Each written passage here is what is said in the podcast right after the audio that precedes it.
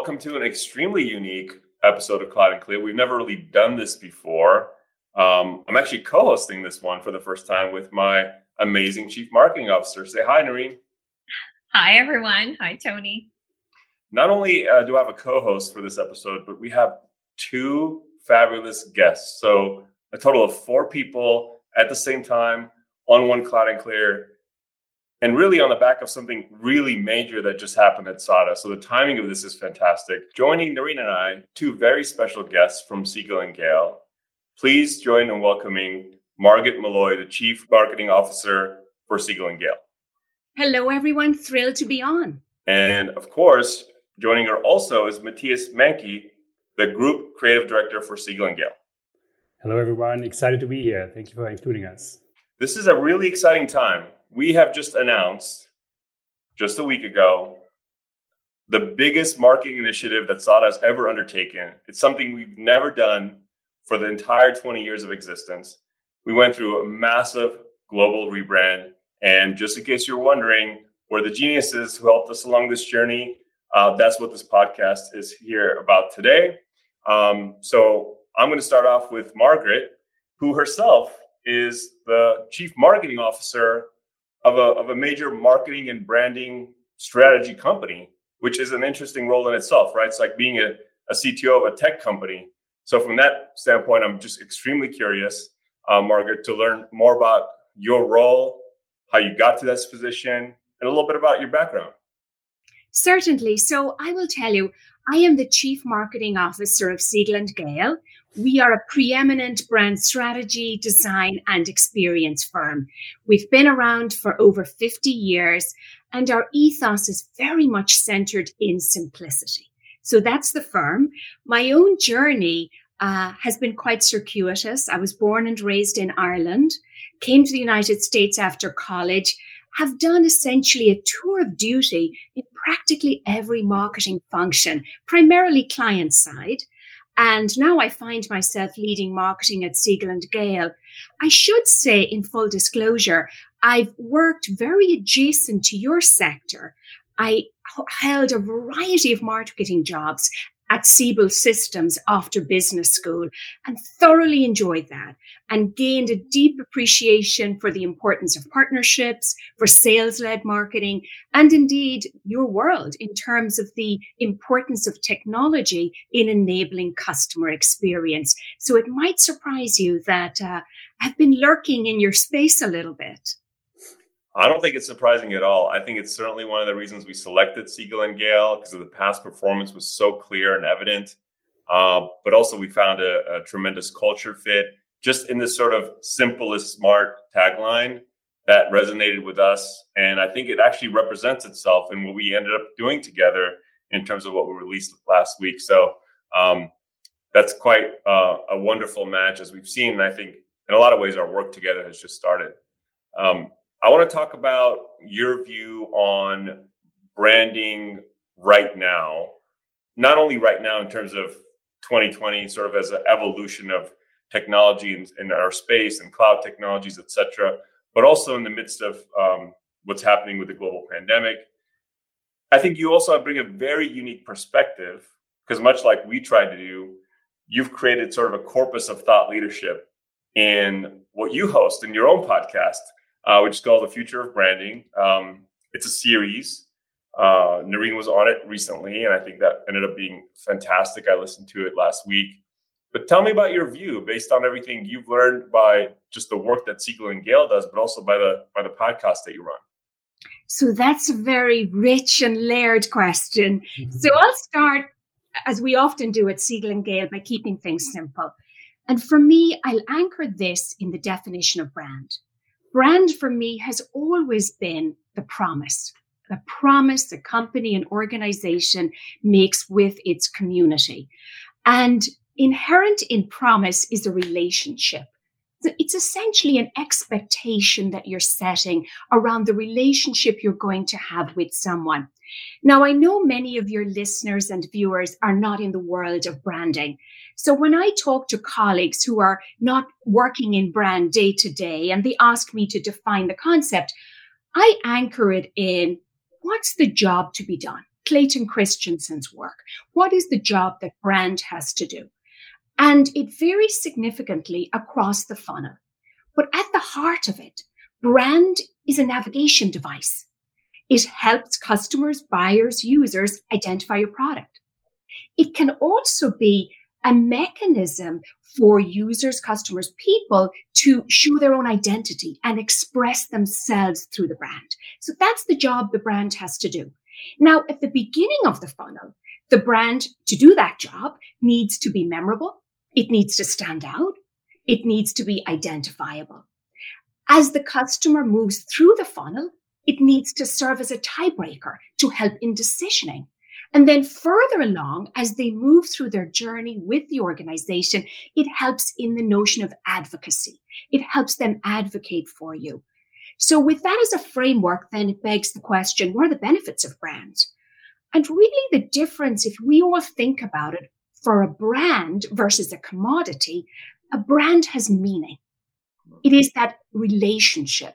So, like all relationships, when you have a brand based experience, you are perhaps more likely to forgive a company when it makes a mistake. And from a commercial standpoint, brands command a premium. People are willing to pay more for brands in every facet of our lives, in B2B and in B2C. So I think for our listeners, it's important to have that perspective. In summary, I would say at Siegel and Gale, we take a very expansive view of branding. It is the summation of the narrative you put in market and every customer interaction your company has with someone else, be it customers, employees, the community. So that's a sort of a tour through the world of branding. And, and we can speak later, if, if appropriate, in terms of branding right now in COVID. Yeah, I think that when I think of branding for SADA, what we went into it um, believing is that, you know, it should be how it should be expressive of how it feels to work at SADA, of how it feels to engage with SADA as a partner or as a customer.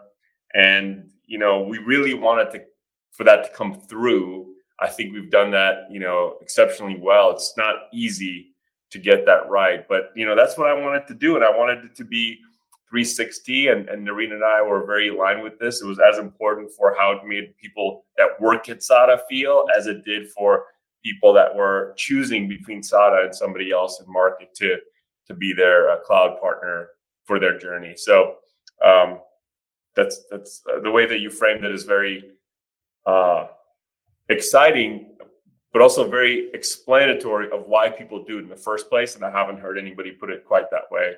And uh, I think our audience is really going to enjoy uh, noodling on that for their own branding journey in the future. Um, now, you've done this sort of CMO study, and I don't know if it's something that you do regularly or what the sort of cadence is of that, but I know you did one recently. And in your view, what were some of the uh, learnings from that that uh, were produced? So we at Siegel and Gale essentially interviewed over 20 CMOs from across the world early in COVID. And our thought process was to create, if you will, an oral history of how CMOs are responding to the crisis. And we're continuing to do so longitudinally throughout the pandemic fascinating learnings for me. I have tremendous respect for these CMOs in terms of the tensions they're navigating from protecting revenues of the company to ensuring employee safety, from playing a role in society to thinking about continuity of the business. And frankly, from showing empathy and alignment with society and yet being distinctive. So these are tremendous tensions they are trying to navigate. If you were to ask me to isolate one meta theme, an overarching theme that emerges for me is the theme of fortitude. I think of fortitude plainly as strength in the face of reality. And as I reflect on the qualities these CMO are exhibiting in how they are cultivating that fortitude, three things stand out for me. The first is they're embracing constraints. There is no compare and despair. Anchored in a strong sense of brand purpose and buoyed by agility and a learning mindset, they are unleashing dramatic creativity and undaunting resolve.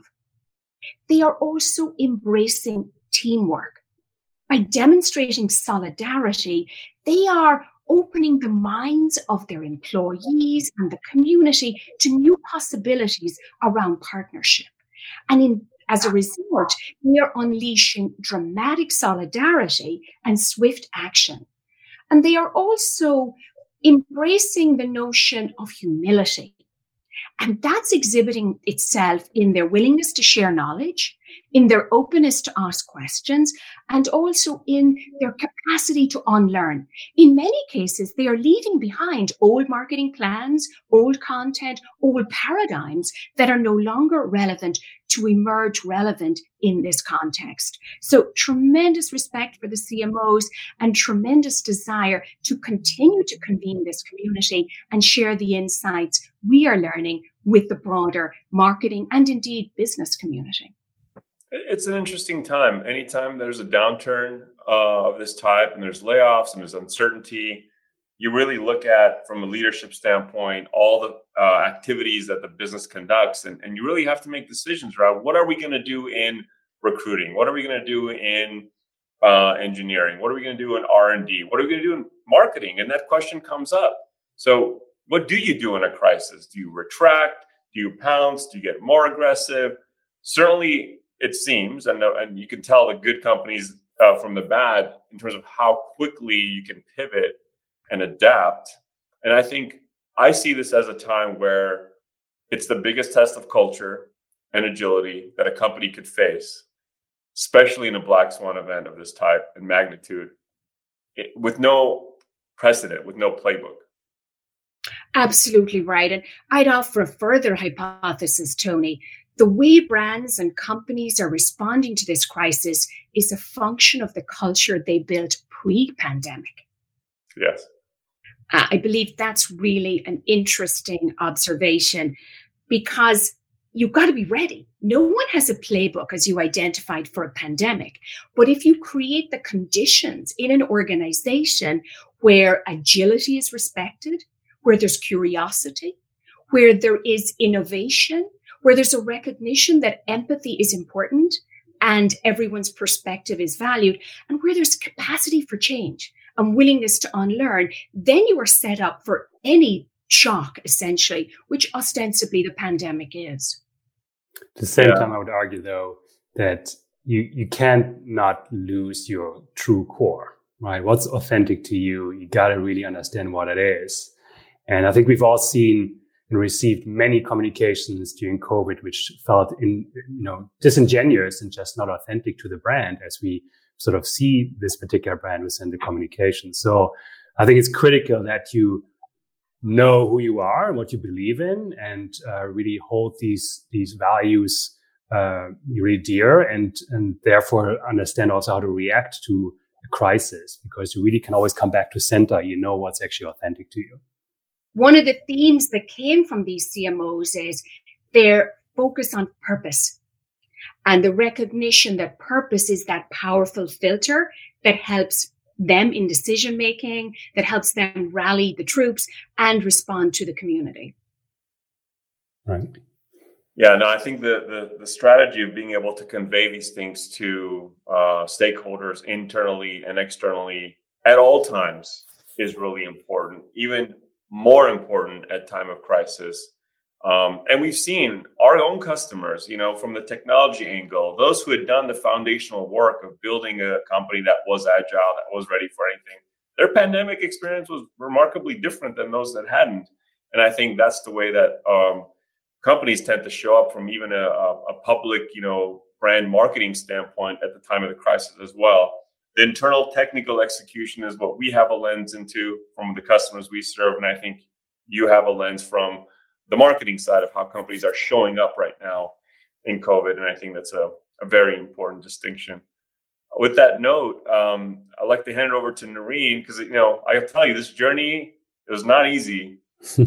very difficult, I think, not only to find the language and the feelings you know, that are um, in sort of a written form, but translating that to a collection of you know feelings and graphics and visual components is definitely not in my sort of innate comfort zone and that was where some of the magic i think really happened. So i'll turn that over to noreen and matthias to kind of talk us through how that all went down for sada. Thank you tony. Um, it has been an exciting journey with siegel and gale um, uh, you know, I've been with the company for almost eight years and I've been wanting to rebrand for quite some time.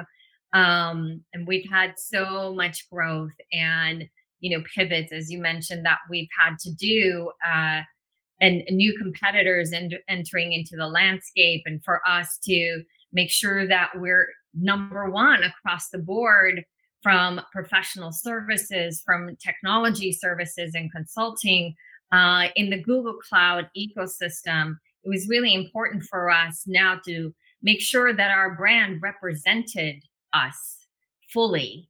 And over the 20 years, we had outgrown our brand and we needed to make sure that we were coming to market, especially now, uh, fully representing who we are, what we do, how we do it, what is our culture about, what is our inner DNA about. And so when we set out to find an agency who understood us um, and culturally was a fit, uh, we knew right off the bat that Siegel and Gale was that agency um, from the first meeting that we had. And I think you and I met afterwards. We're like, wow, they're amazing. They totally get it. Yeah. So, so kudos to your LA team.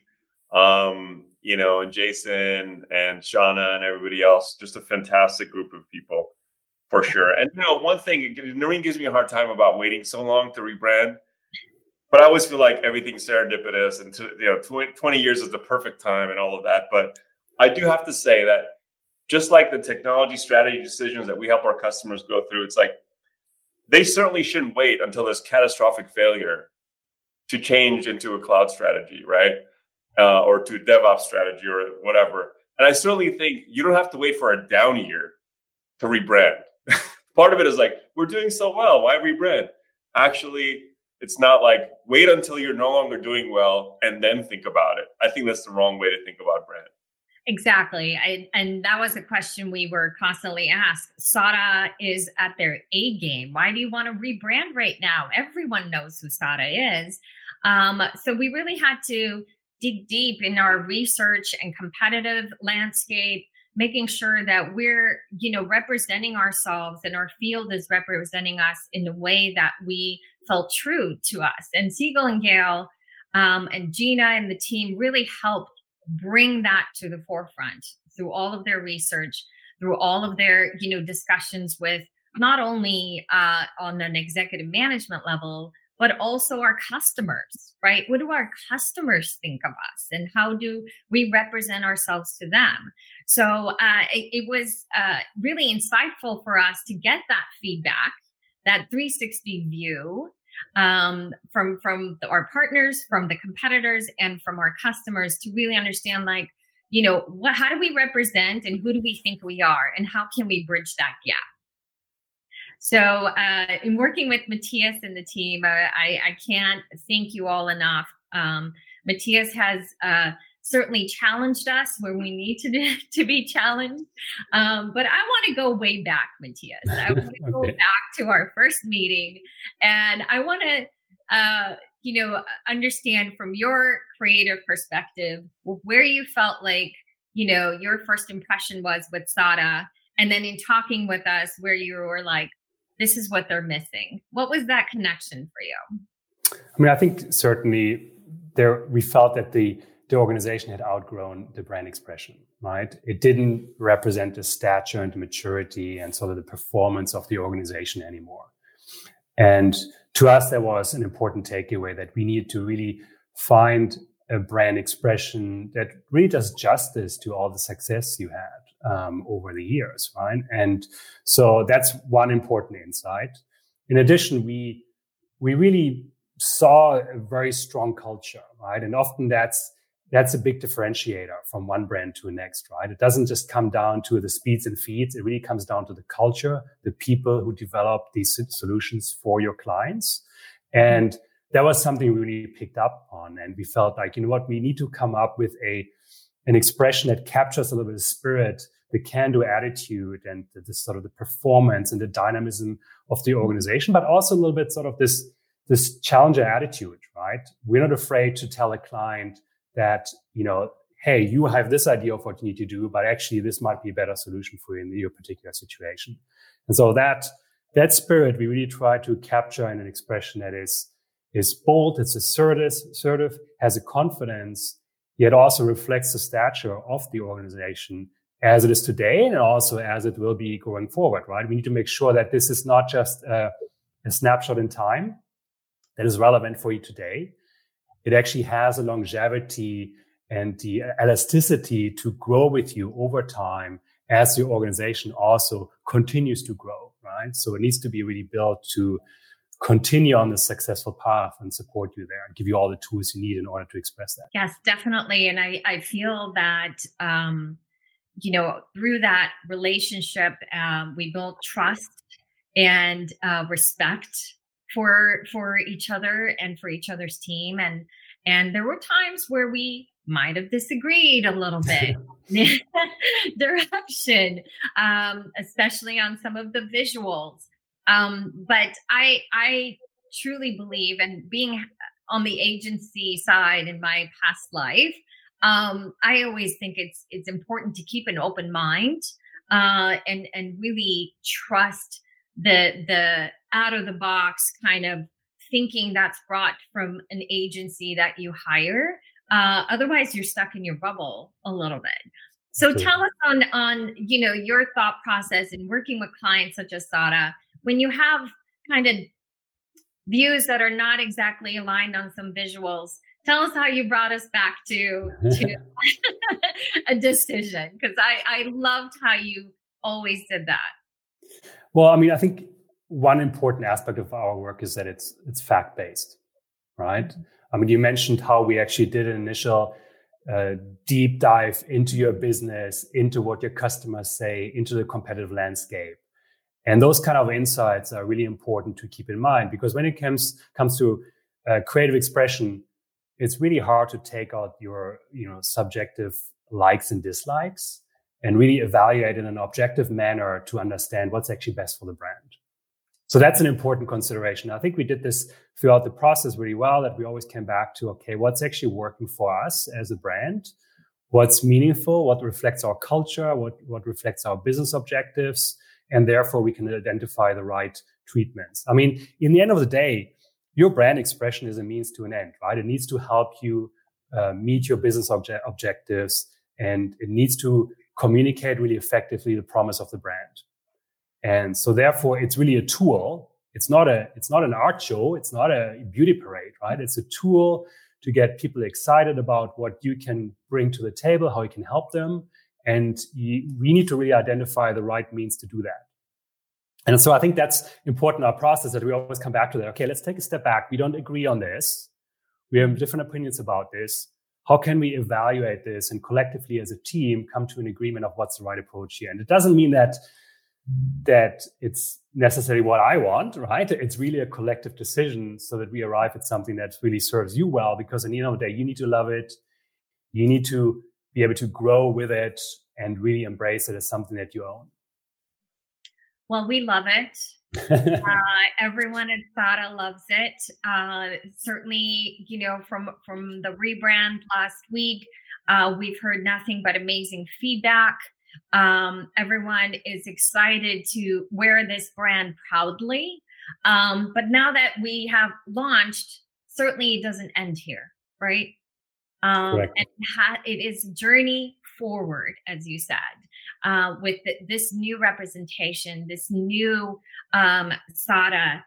Uh, I wanted to kind of go back to Margaret and and really touch on the longevity of the brand and how do you represent as a CMO down to the field, down across multiple channels, and really make sure that you're always coming back to that core DNA of your brand?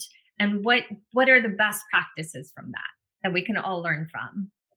I'll, I'll offer some thoughts, and Matthias, I'm sure you can jump in as well. I think it begins with knowing your purpose and having a really clear vision on what is the intersection of what your company is doing and what the comp- what the world needs. So anchoring it all in brand purpose. Then that expansive view that I suggested at the beginning, making sure that that purpose comes to life at every touch point. And some of that requires a recognition and, if you will, a willingness to lose control, if you will, on the part of the CMO. Because guess what? The brand comes to life more and more outside the marketing communications. Mm-hmm. So every time someone touches your brand, in your case, in the services realm, in the client realm, in your communications with the colleagues at Google, how does that brand come to life? It's much bigger than the communications. And the important point there is they have to be aligned, meaning you don't want dissonance between what the marketing communications is promising and the actual experience the community of users and people are having with your brand. So it's mm-hmm. really all about a mindset. And I would say in the final analysis, it's about commitment. When you create a brand, as Matthias underlined, you're articulating a promise in the market. So that in and of itself serves as a filter for all activities. How are we keeping our promise? And that's a helpful question I would offer for marketers and all leaders to keep in mind. Matthias, what would you add? Well, I think I go go probably back to how do you create sort of brand ambassadors right internally, um, and you know within we actually have an interesting research tool where we can look at the internal audience and uh, understand how what their relationship with the brand and the organization is and how they view their role within the organization. And it tells us a little bit sort of what kind of camp they fall into. Uh, we have usually four camps we divide people into but there's some that really they understand the brand really really well and they're you know great champions for the brand. And those are the people you really want to have. But then there are also people who have no clue what the brand is about. And you want to make sure you include them right? You want to find ways and tools and means to communicate to them why are we here? What's the purpose as margaret said of our organization? What is the promise we're, we're delivering to our customers and partners? And then you also have other people who actually sort of the renegades who are super committed but they have their own agenda right? And and they're really great sort of powerhouses for getting business in the door and you know sort of creating revenue and creating preference for their sort of little uh, sort of ecosystem within the brand, but you want to bring them in, right? You want to make sure they actually sort of sing from the same song sheet. So there again, you need to develop these tools in order to bring these people in, because as Margaret said, every single interaction uh, a customer and outside audience has with your brand really sort of contributes to the overall perception of who you are and what you bring to the world. And you want to make sure that every single one really meets your sort of objectives and what you set out to do uh, as an organization. So it all needs to fit together. You need to bring these people really in, and there are different groups. And you need to find means to bring all these different players in. And maybe to build on that, one of the pitfalls we often see is clients have so much momentum around the launch of the rebrand that they run out of resources, resources defined as budget, uh, energy, and time to, eh, to essentially activate that brand internally and externally. So recognizing that the launch is just the beginning. Yeah. Or the rebrand is just the beginning. And that mindset, so much of this comes back to mindset and leadership support. And that mindset that the brand is an ongoing relationship. It's not an identity that gets put in market on a particular date and time and that we have a lovely party surrounding, but rather you activate it throughout the, um, the, the length and breadth of the company.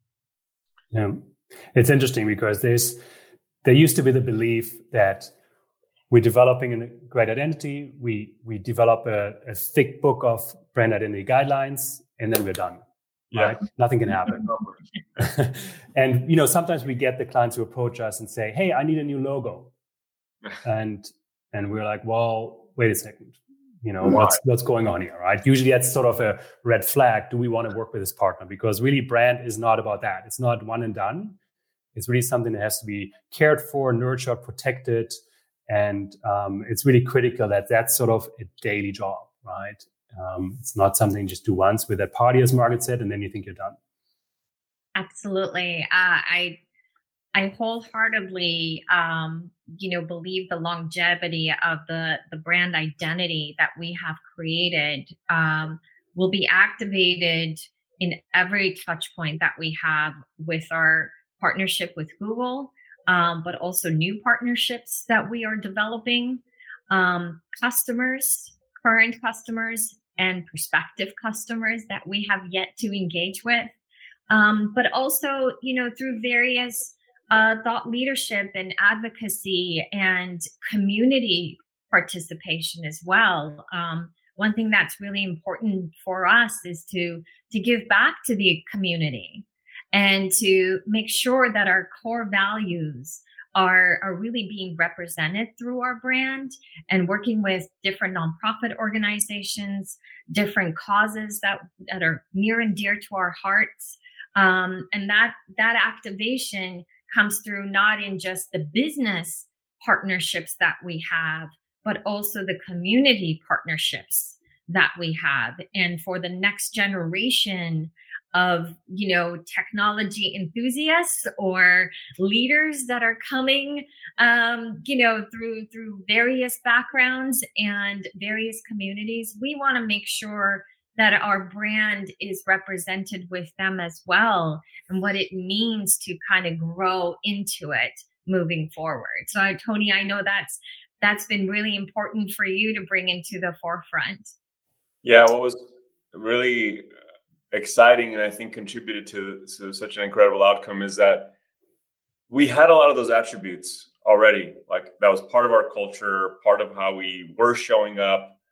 Um, and the authenticity piece super critical Like, what good is a tagline or a brand narrative if it falls down at the first interaction somebody has with your organization continuity is critical but i remember going through the process with, with gina and team of like putting words to those feelings to those desired outcome of a, of a engagement with sada at any level like that was almost an emotional moment because it connected the dots i was like wow, that sounds exactly like the people we want to work here, you know, or that sounds exactly like how we're different than just hiring, you know, a global systems integrator, you know, to, to work with.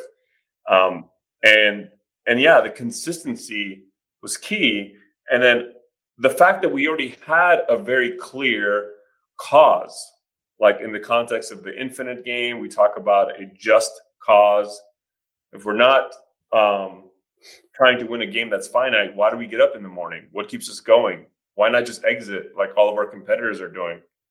We had that expression of the just cause, and that really speaks to um, using this momentum, using the growth, using the um, uh, the income of the company to give back in a meaningful way, using the platform of the company, using the people within the company to give back in a meaningful way that really speaks to that cause or the set of causes. The way it came out in the branding was just so powerful because we've never experienced the level of cohesiveness that uh, that work uh, product produced for us. And tony it's interesting um, you know talking about sort of giving back right? I mean we see this more and more that brands are sometimes more trusted to drive meaningful meaningful change than than you know governments and other institutions. Yeah. And you know with with social media and sort of the uh, being scrutinized in every point of, of communication and action it's it's really important that this cohesiveness in the way the the brand not only communicates but also behaves really comes through so giving back to the community, um, letting them partake in your success is really important and really can also really amplify the purpose of the organization and uh, yeah. in turn again drive preference right people see that these guys at Sada, they really stand behind what they're doing. You know, they're they're really supporting just causes here, uh, not just in a business related matter, but also in sort of more of a societal matter uh, realm. And so that's it's really critical. We see that brands and brand, brands are more and more scrutinized and evaluated by those kind of behaviors. Yeah, I think it's completely possible to do good and be a for-profit co- uh, corporation. I think it's completely possible to do that. I also believe that if you want the world to look different, you can't just look on the, you know, just be a, you know, in the stands observing and criticizing. Like if you want there to be more female engineers, hire more, develop more at various stages of their career. If you want uh, people from underrepresented communities, I know uh, I'm talking to uh, actually all of us are immigrants on this call interestingly enough but you know maybe immigrants that had more privilege than other immigrants based on where they came from and how and their circumstances but we believe that the american dream is alive and that immigrants who come from nothing should have the opportunity to work in tech and cloud which is super exciting and well paying like let's go into those communities and source talent from those communities right and you know also matthias yes that's not why we do it because of brand preference but we do believe that there's such there's such thing as as a virtuous set of um, uh, cycles and structures that get created by all these activities actually matching. Mm-hmm. You do what you say, and you say what you do, and the stuff you do produces better outcomes. And like it's it's a it's a it's a set of virtuous cycles that sort of whether it's cosmic or not, it just works to everyone's benefit and we can't wait for others to fix those things we just have to take an active role if we're in a position to um, to make the world look different right absolutely yeah. when we uh, finalized our messaging and our and the simple idea of together we're all in kind of showed up you know uh, on the screen. We were yes yes that's it. Um so it it really wrapped up in in just a small four words that said everything that we're about and together with our partners together with our customers together with our community we're all in. And you're right matthias. Oftentimes brand do actually make more of a difference and drive more change and a revolution from a social perspective. And we really wanted to you know represent this simple idea in everything that we do uh, and every touch point of our company and it really resonated with us and that's our promise is that you know that our right. promise is together we're going to make a change. Together we're going to drive transformation um, and really empowering people to change how they work how they run their business how they improve their communities and we we truly believe technology is at the core of all of that. Yeah it's you know it's interesting. I'm even reminded of the the beginnings of our creative process on the design side right? I know we had we had our brand platform we had all the facts all the insights that um, you know led us through creative exploration but we also hit a wall at some point right? Where we didn't we didn't arrive at a result that you felt was really touching on that core. Um, and it was interesting because I, at that point, I was thinking, okay, how do we, how do we get to a place where we unlock some new ideas, right? And and so we actually uh, did something our naming group does a lot, where they assign a blind brief, as we call it, to designers, and they do it to the naming uh, strategists. We did it for our designers, where we literally told them we didn't disclose the company at all. We didn't disclose that we work on Sada. We gave them some uh, sort of a brief that we developed based on the strategic input and sort of the, the sort of the values we're trying to tease out in the brand personality. And we told them essentially this identity is for a performance brand. Either there was an athletic performance brand or an automotive performance brand, because we knew sort of we wanted to capture the drive, the spirit of the organization, the drive to create positive outcomes, right? And also sort of this this encouraging nature that you find in athletic brands, athletic performance brands. So, and that actually, interesting enough, that led us to this place where we unearthed that idea that really resonated with you, where you felt like, you know what, that's it. That really captures who we are and the spirit of the organization. So it was interesting for us as well in the process. We actually um, had to take a you know a turn at some point to try something new to get really to this to this interesting place that everybody uh, loves and feels is right for the brand. Absolutely, and and thank you for uh, being open to you know digging a little deeper to really find something that that uh, truly resonated and hit home for us. And um, yeah, I again, uh, you know, just want to thank everyone at Siegel and Gale. This has been one of the best experiences of my career in working with an agency. Uh, and we're, you know, we're not done. We're just getting started. so thank you, Margaret. Thank you, Matthias. Uh, just call out to your your teams uh, dedicated to to our journey and our success, and uh, we're looking forward to continuing. It's been a great ride. Quite literally. for helping us find our voice, find our image, um, express what is the most important thing to us in a way that I believe only Siegel and Gale could have. Um, and uh, we're really excited about what the next decade looks like for our partnership and for, for, for both of our companies. Excellent. Thank you. Thank you very much. Thank you, everyone. Thank you for listening to Cloud and Clear.